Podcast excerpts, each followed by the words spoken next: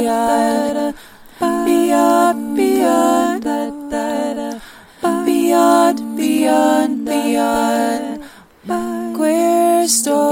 Queer Stories. Welcome everybody to another episode of Beyond Queer Stories. Today we have Riley with us. Riley is a gay transgender man and a third-year chemistry major and math minor at UW-Platteville. Outside of class, he works two jobs and does research with one of UW-Platteville's chemistry professors. His research is about ways to get more lead out of water than we are currently able to.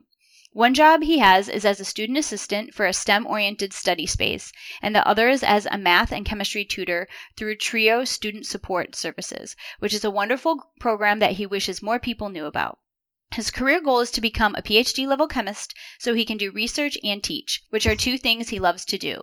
In his free time, he serves as treasurer for the Gender and Sexuality Alliance, sings tenor and choir, and plays percussion in the wind ensemble and symphony orchestra. His passions include queer visibility in STEM, ask him about the EMS Expo, hanging out with his boyfriend and friends, everything to do with cats, reading Tamora Pierce books, and watching Parks and Rec. P.S. He's also been told that he and Ben Wyatt are the same person. Welcome. We're happy to have you today. Hey.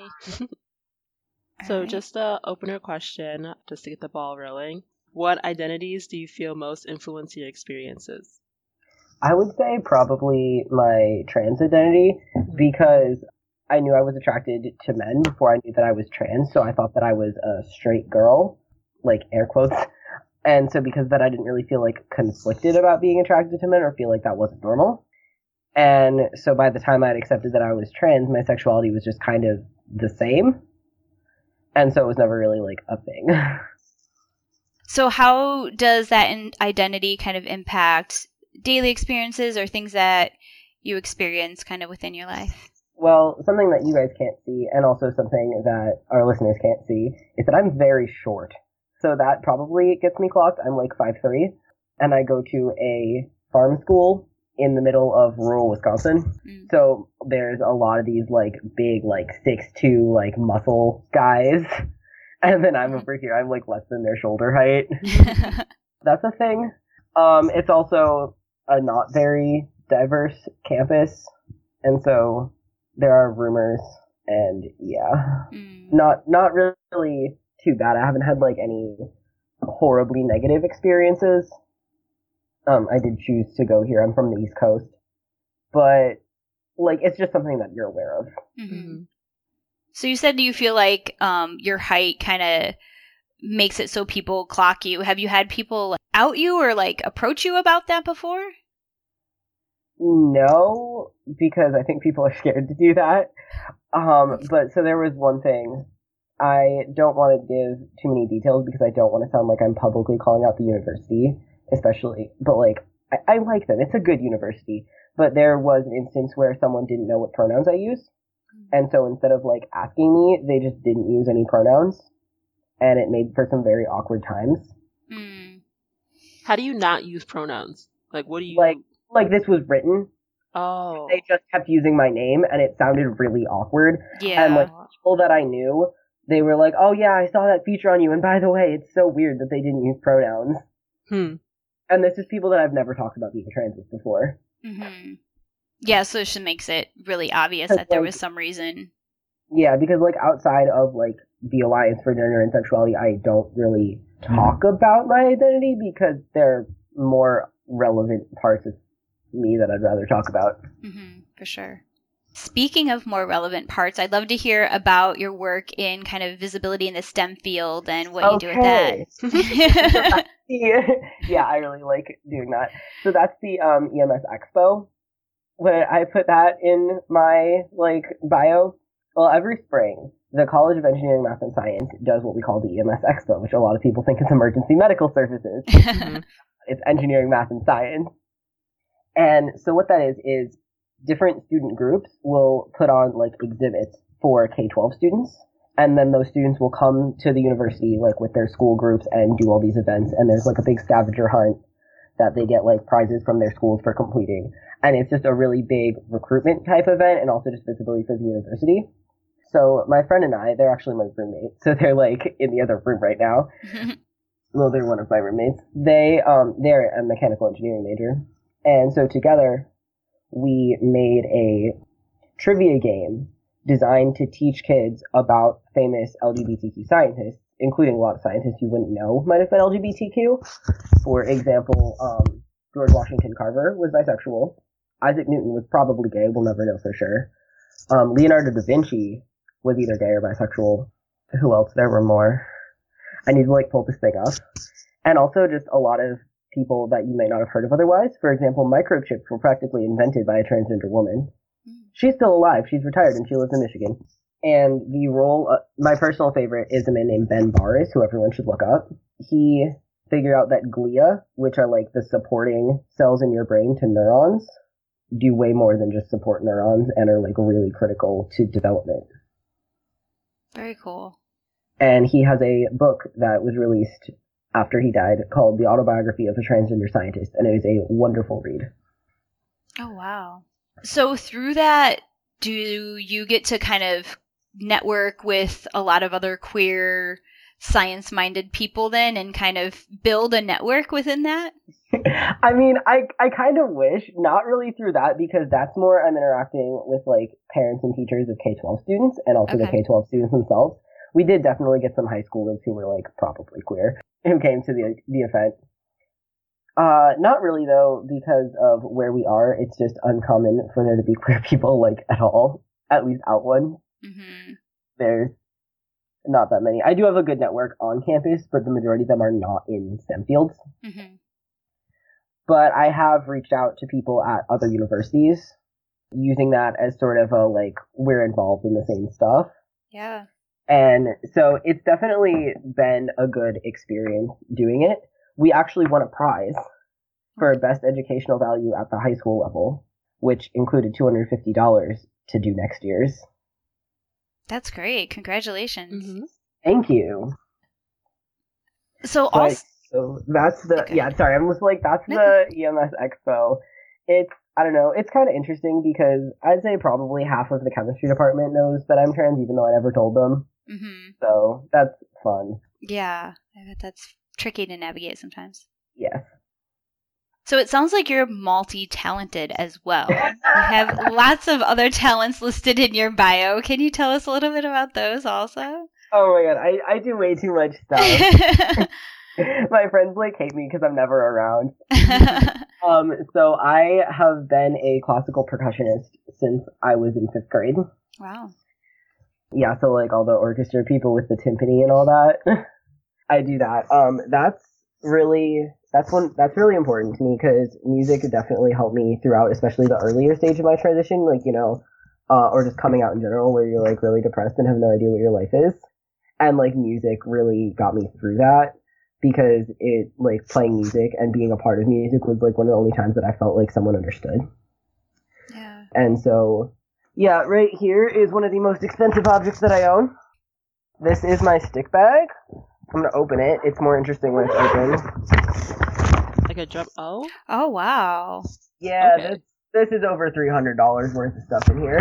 Ooh. Can you describe it for the audio listeners who can't see what you showed us? So I've got 3.5 pairs of yarn mallets, half because this one, someone sat on the other one. Oh, no. I've got a pair of xylophone mallets. So xylophone mallets are I've got 2 pairs of xylophone mallets. They're hard plastic mallets that you would think of a kid with that little rainbow xylophone using. Mm-hmm. I've got 2 pairs of snare drum sticks, what you think of when you think of drumsticks. Mm-hmm. And 2 pairs of timpani mallets of different hardness, which is basically a stick with, on the top, a round part that's fuzzy. And also a tuner metronome, but that's not interesting. So yeah, that I've spent a lot of money on over the years. And so yeah, being a musician has always been important to me. I went to a really good music high school unintentionally. And so marching band and wind ensemble, which is honor band, that's the technical term for it, was my whole life. And so I went to college, and I went to this really small school because I didn't want to go to a huge school because no thank you to 500-person lecture halls. Yeah. And so I got involved in music, and actually I wound up in the wind ensemble again, even though I told myself I'm not gonna put too much commitment on this because I have other things I need to do. And so I wound up in the wind ensemble. And then I'd always wanted to try singing, but for some reason it just like didn't feel right. And I was really bad at it. So then after being over a year on testosterone, I was like, I'm going to try singing. Nice. So I just sort of walked up into the choir department with no experience because most people by the time they get to college have been singing for like 8 or 10 years. So I just walk up in the choir department with no experience. And I was just like, I've never done this before, but I'm a musician. Just like, let me in. And so they put me into the lowest choir. And so I was there for 3 semesters. And then next semester, I'm going to be in the medium choir. Like, there's 3. And I'm never going to get to the top one just because that's like all music majors. Like, you have to be basically a music major to have the amount of time to practice that to get that good. Mm-hmm. It's not, and that's fine. And I also got into men's choir. Wow. That's awesome. I'm going to do that in the fall, along with all of my other stuff. Sounds like a packed schedule. Mm-hmm. Yeah. I did, once I found out that I'm probably going to be doing research during the semester and getting paid for it, I am limiting my hours on the desk assistant job, so now I'm only doing events for that where it's like speaking to people about STEM, so like students from a lower income, like more underrepresented students, like maybe who aren't white, or like female students. We specifically will reach out to and like hold events. Like there was an event last semester called Guess Who's a STEM Major, and I like purposely looked gay, like, you know, whatever. Like I made sure to dress. I have like these like maroon kind of more like slim fitting chinos, so I wore like those with my like ankle boots, and I had like a gray button up shirt and a belt, and my hair's like this. And so I definitely don't look. I mean, I'm a man, but don't look like traditionally masculine. And so I made sure to like walk up on that stage, and I did that on purpose. And so what the premise of the event is that people would ask questions to the panel of students who are on the stage, most of whom were female. But that's also just because a lot of women work for this department, because the 3 directors of the department are all women. And we have, our campus is like 70% male. Oh, wow. It's a problem. So they're really trying to recruit women. And so they're asking us these yes or no questions and trying to guess who's a STEM major and who isn't. Mm-hmm. And so I like made it my goal that people wouldn't guess I'm a STEM major. I don't know how that worked out. But like that's what I was trying to do, to just like break the stereotype that all of the science majors are like these like big white dudes with like a crew cut and who like don't have a social life or like other talents besides math. Right. Yeah. Which I do love math, and that's actually what my creative nonfiction piece is about. Very cool. Because I did not used to. And I think that's really important because math just gets a bad rap. Yeah. Well, it's almost story time. Do you want to ask a question before we hop into stories? No, I'm just going to say, like, I love the fact that both the people we've interviewed so far are in math. Yeah, that's true. Yeah. Yeah, we had somebody just before you that was a math teacher. Mm-hmm. Yeah. Oh, wow. Yeah. That's cool. Because my story is about a math teacher. Oh, nice. That's awesome. That'd be funny if it was them. Right. Actually. It's not him.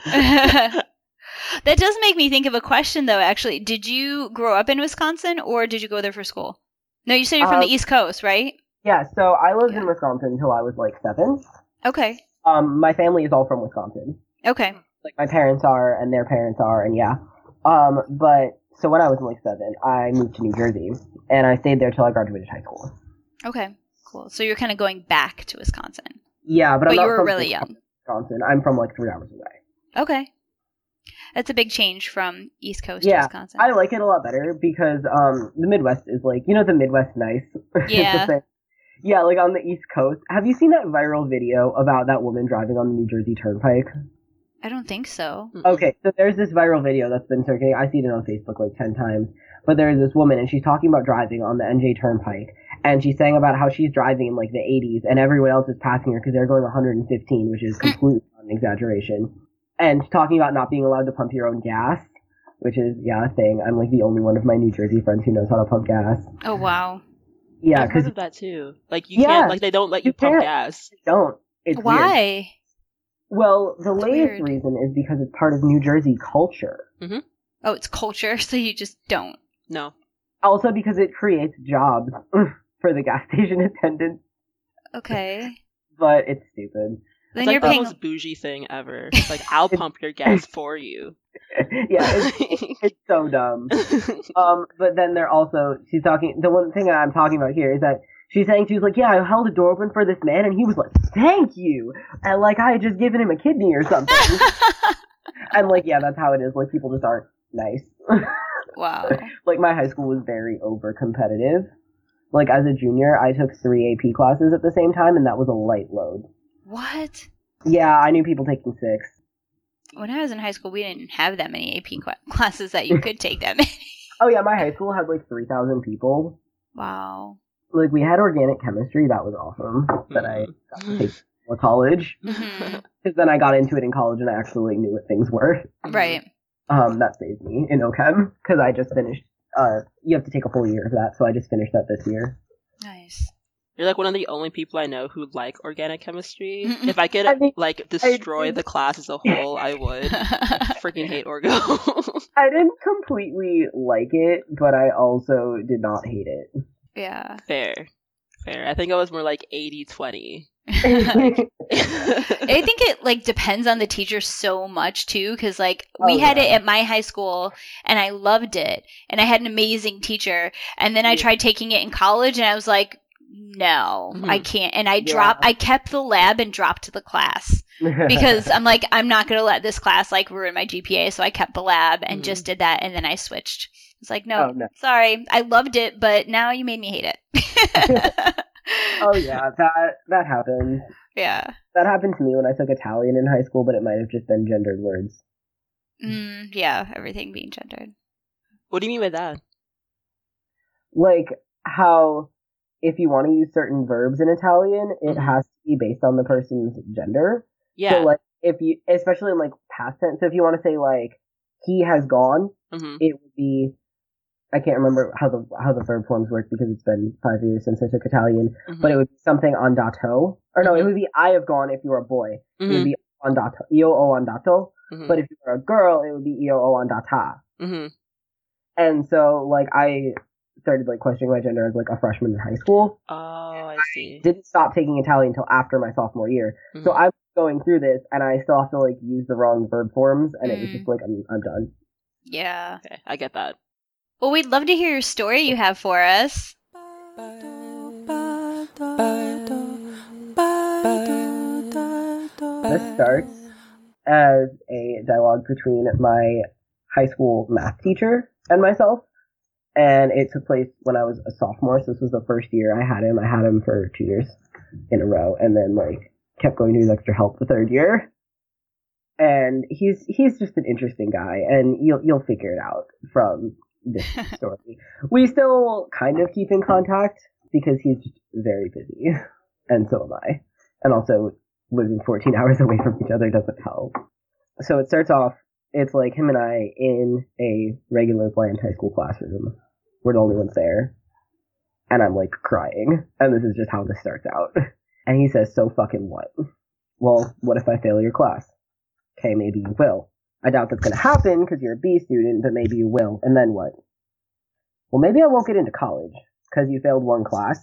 Well, it's not gonna look good. It won't happen, not in a million years. God, kids with much worse grades than you go to college and they do well. But say it did, say that you don't go to college. A lot of people don't go to college. And in the logical part of my mind there, I already knew he was right, because my mom was a D student in high school and she's got a master's degree. But I still felt something wrong in the pit of my stomach, because the emotional part of me couldn't let go of the idea that failing one test meant that I was a failure in life. Well, I'd have to get a job, I said. And you'd be alive, and you could still be happy, right? So, and there I cut him off. No, I couldn't. Why not? Because I'd probably end up as, like, a cashier or a waiter or something, and it'd be a dead-end job, and I would hate it. So that's why you're upset that you failed. Because obviously you'll end up as a waiter for the rest of your life because you're 86 and honors pre-calc just became an 84. I laughed, and it was kind of loud and inappropriate for this moment, but I had to laugh when the insecurity that haunted me every day was shown to me in a way that revealed how ridiculous and irrational it was, because what else was there to do? Crying didn't work.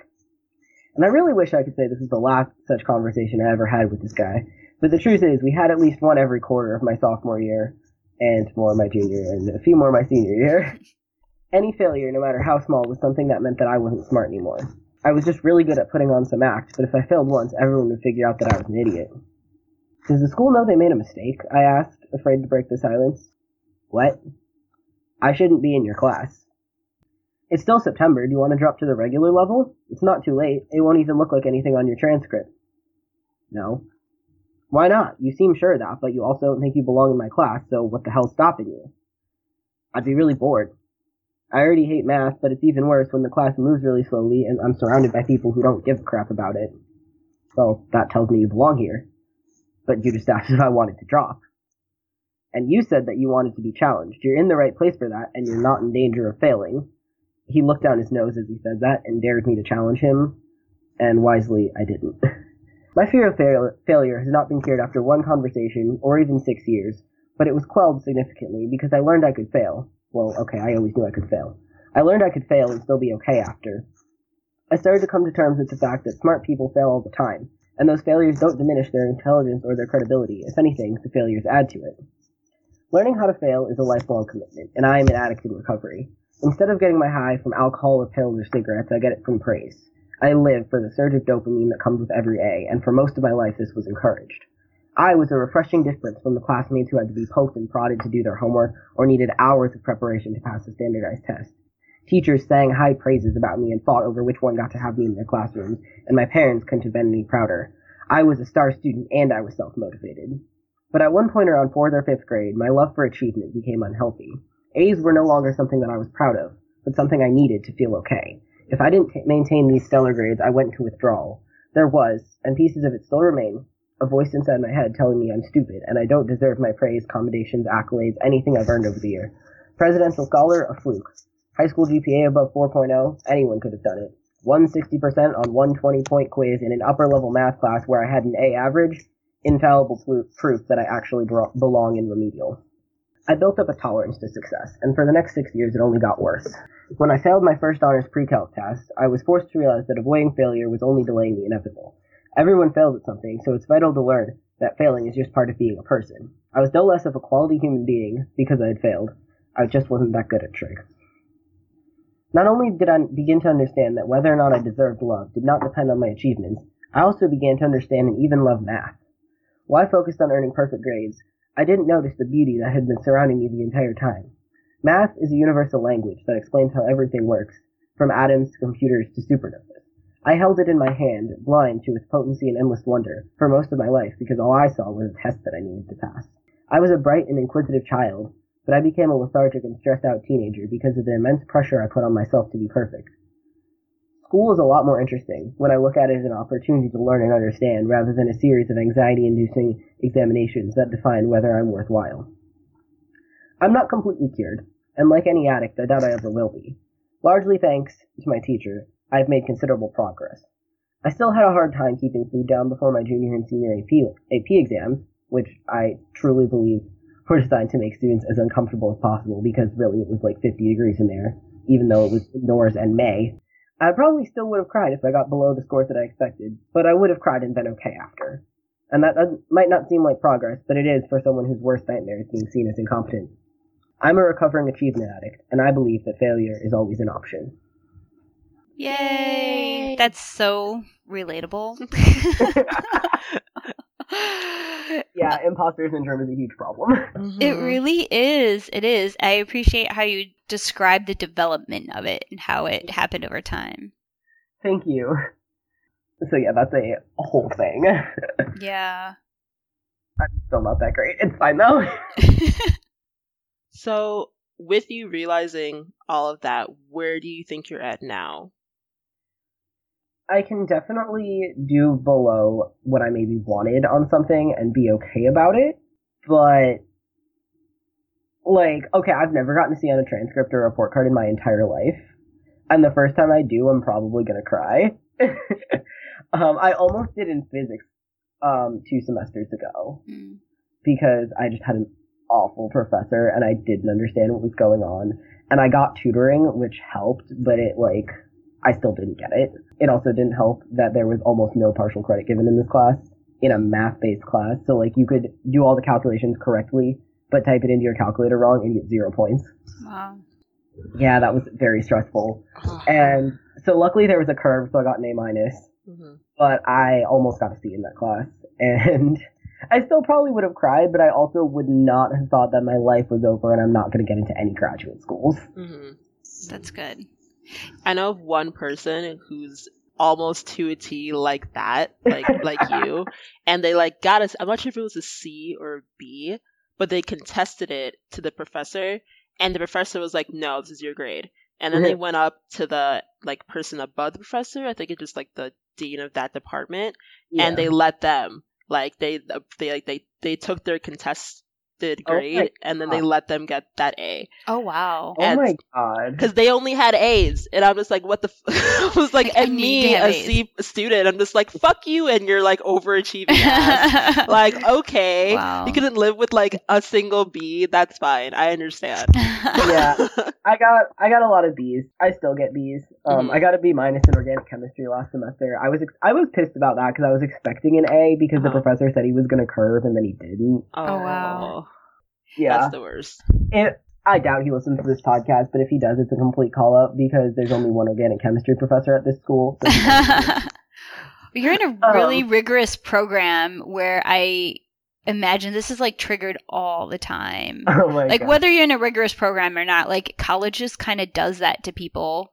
Is your department specifically feel very competitive, or are people like helpful? Like, do you get together and have study groups with classes, or are people kind of like, no, I'm all fighting like my own battle. I need to have the highest grade. It's really not competitive because we don't have those kind of classes. Like I know a girl who went to Emory Business School. Mm-hmm. And so in that class, only like a certain amount of people could get A's and only a certain amount of people could get B's. So I can see how that might be more competitive. But here, it's all based on the number you score. So, like, me getting an A doesn't mean you can't also get an A. Yeah. And also, it's a very small department. We graduate about 12 per year. Oh, wow. For the record, we have 16 faculty. In undergrad? It's 12 per year? Wow.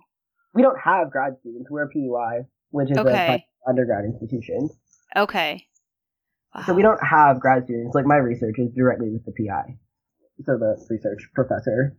Yeah. I've been, like, doing a lot of research into grad schools because I'm about to be a junior. Mm-hmm. So, like, I have all these, like, technical terms. And I'm like, wait, people might not know what those are. Yeah, yeah.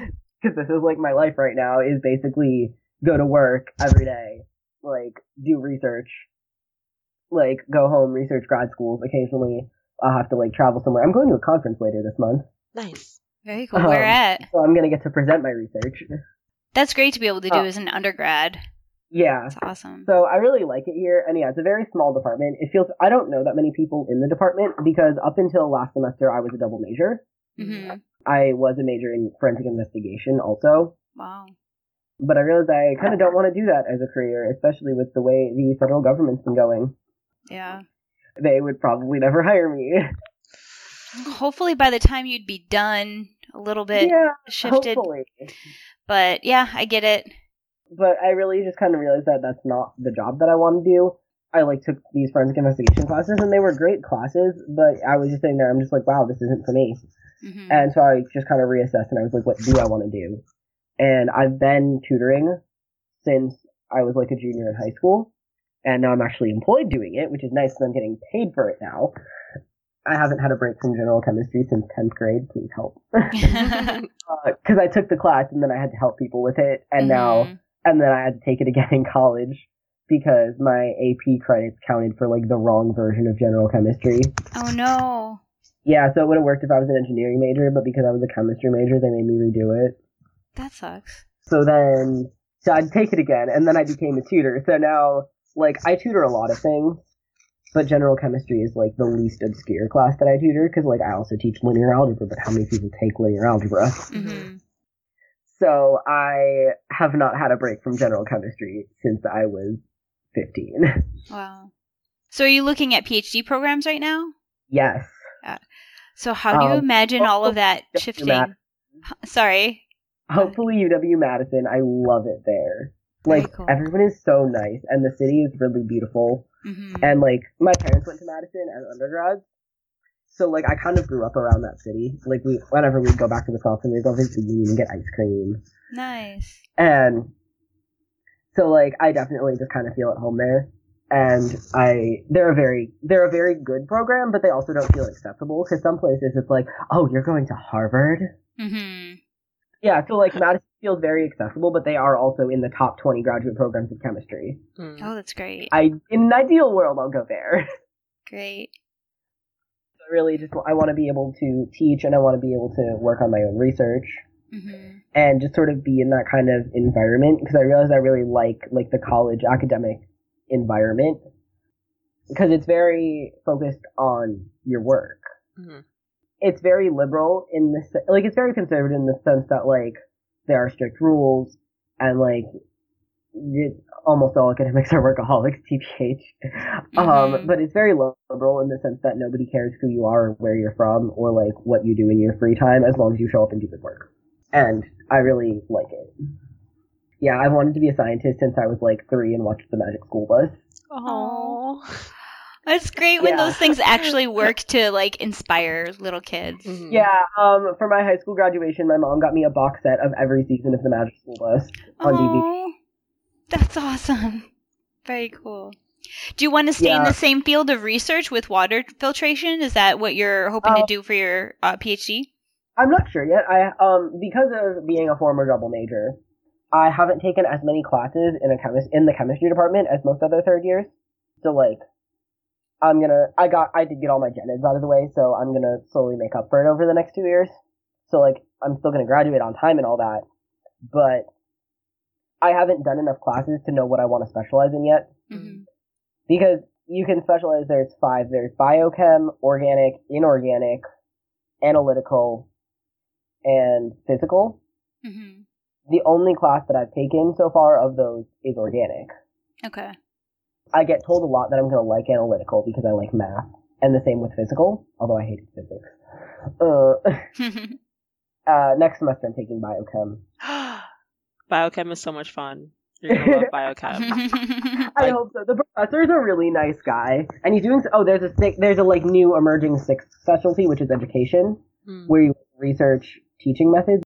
So that one's very new, so I kind of don't want to go there just because it'd be hard to get a job, but I am interested in education, so I want to like do that on the side, and our current biochem professor does that on the side, so great. I'm hoping to get to know a little bit better over the next semester, but literally like my lock screen on my phone is Marie Curie. Oh, that's great.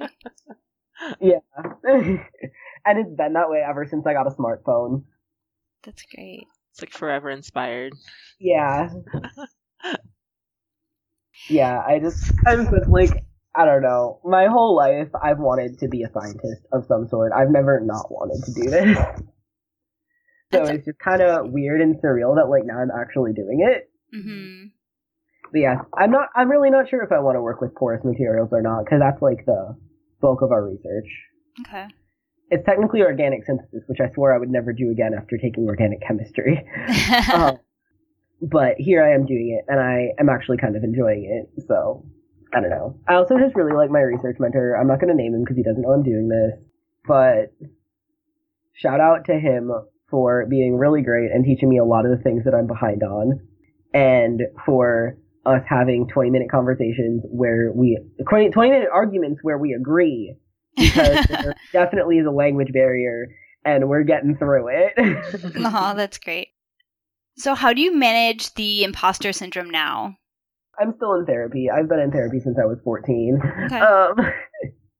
So partially that, partially like being surrounded by other people who like I care about and who like know most of my life story, and that, you know, they're not people that I'm like specifically not talking about certain topics with, and seeing them also doing it, because my roommates, all of us are in like research heavy fields, well, except for the one who's a mechanical engineer, but that's still like a math and STEM heavy field, so it's like related. So yeah, we're all in these kind of fields, and we're all like struggling through it together, and so that is really helpful.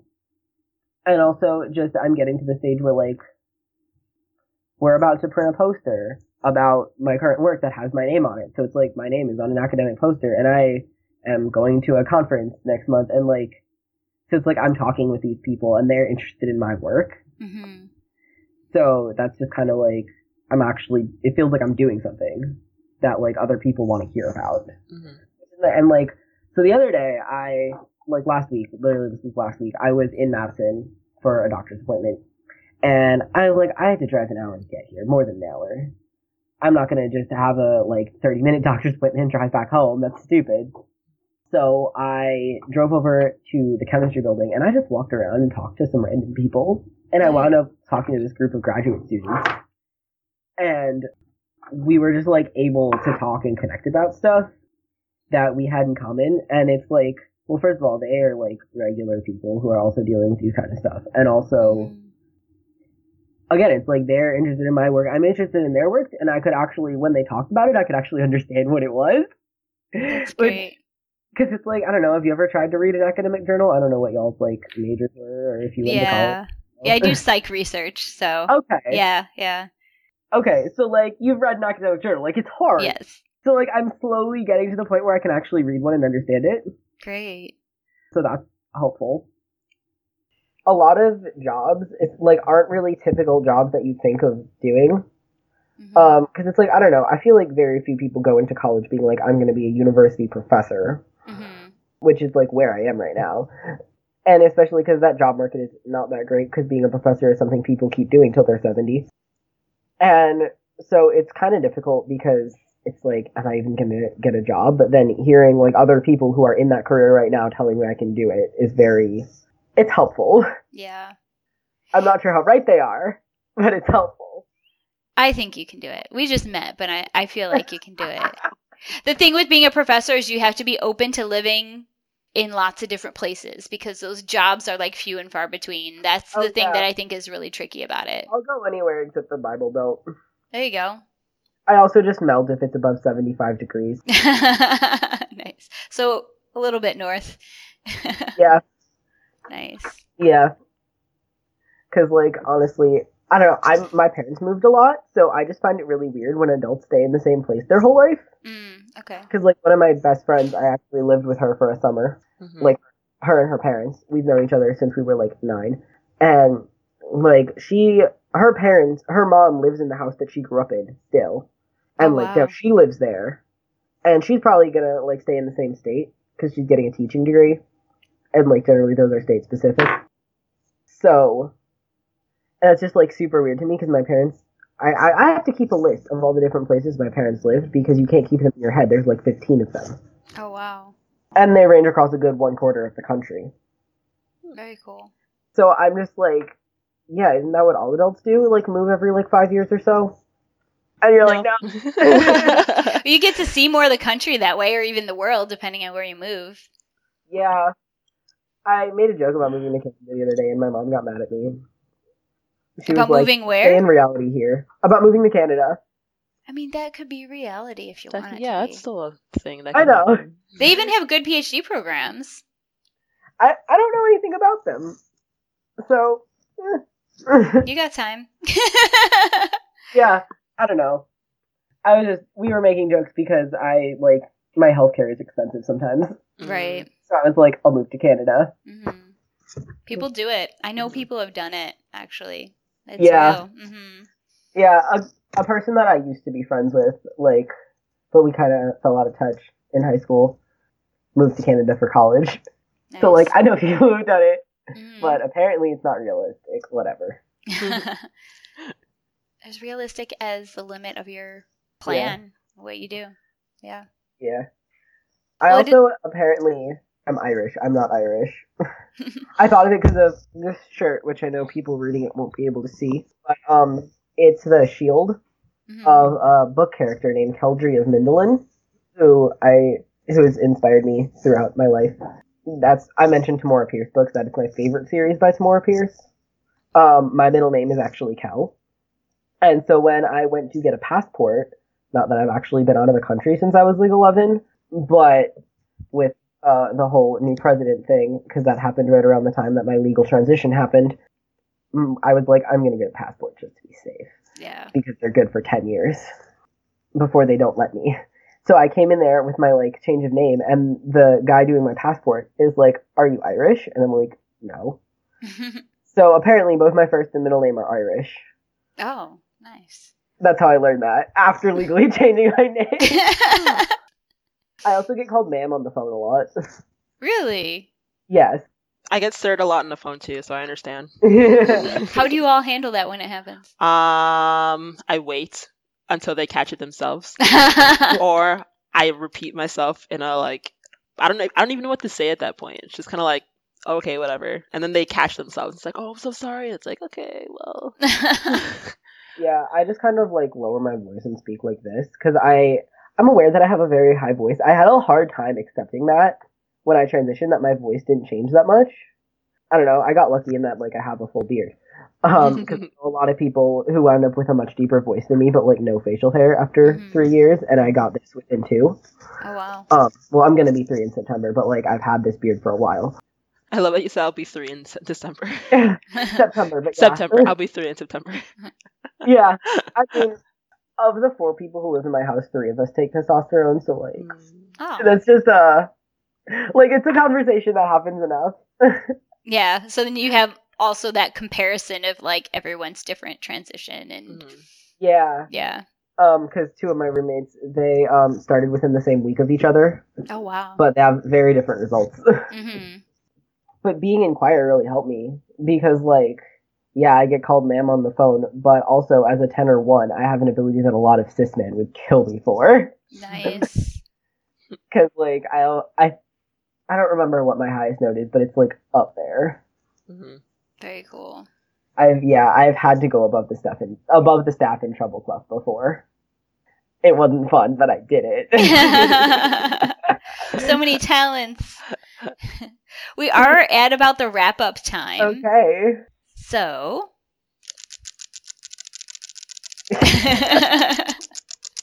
Shameless plug time, and go.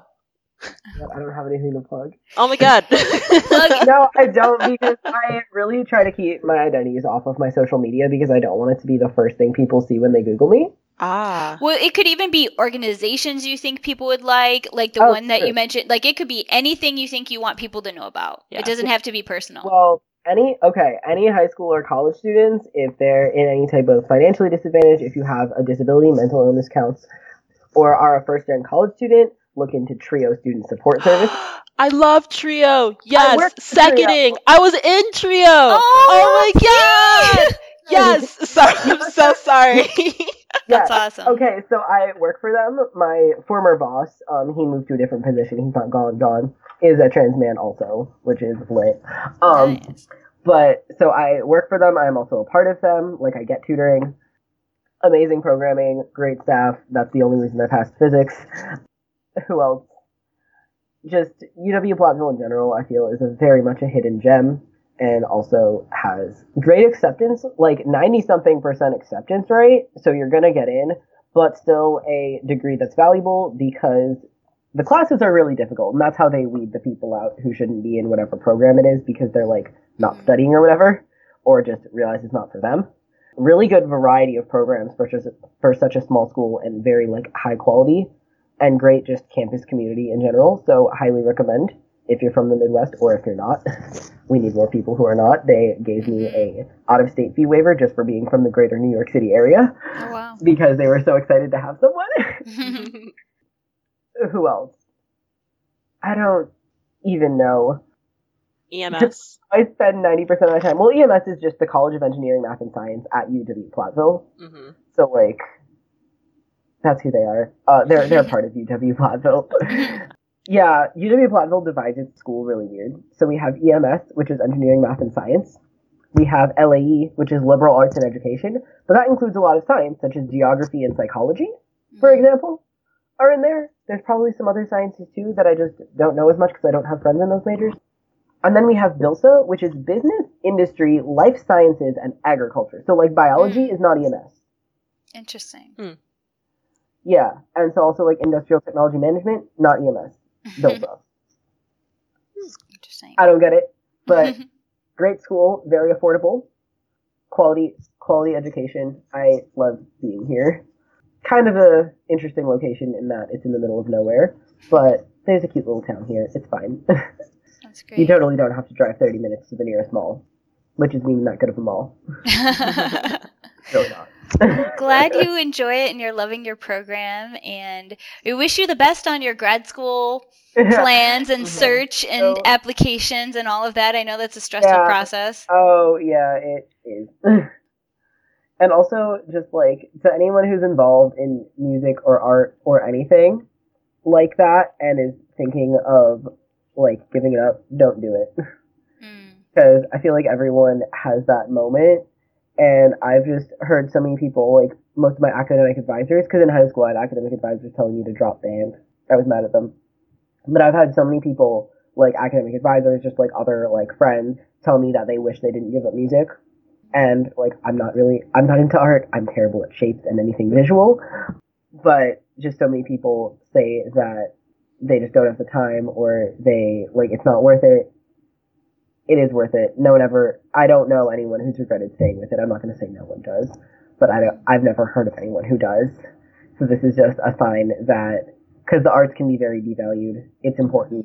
And this is coming from a scientist TM. Yes. You can do both. Mm-hmm. Yeah. That's great. Well, thank you so much. It was great to have you. Yes. Thank you for having me. This was an interesting experience. I enjoyed it. Thank you. Well, we hope you enjoy the rest of your day. Yes, bye. Bye. Don't forget to follow us on Facebook and Instagram at Beyond Queer Stories. Also check out the creator of our podcast music, B. Steadwell. She's an incredible queer artist from DC, and you can check out her music at bsteadwell.com. If you're listening to us on iTunes, don't forget to rate us so others will be able to find our podcast. Talk to you all next week. Next time on Beyond Queer Stories. And then in high school, I actually had this, like, best friend, and we ended up, like, having feelings for each other, and we admitted it to each other, and there was just, like, a lot of, like, back and forth, and we didn't know what to do. We didn't know, like, is this okay? Is this not okay? And so there was just a lot of just questioning and wondering. Bye. Bye.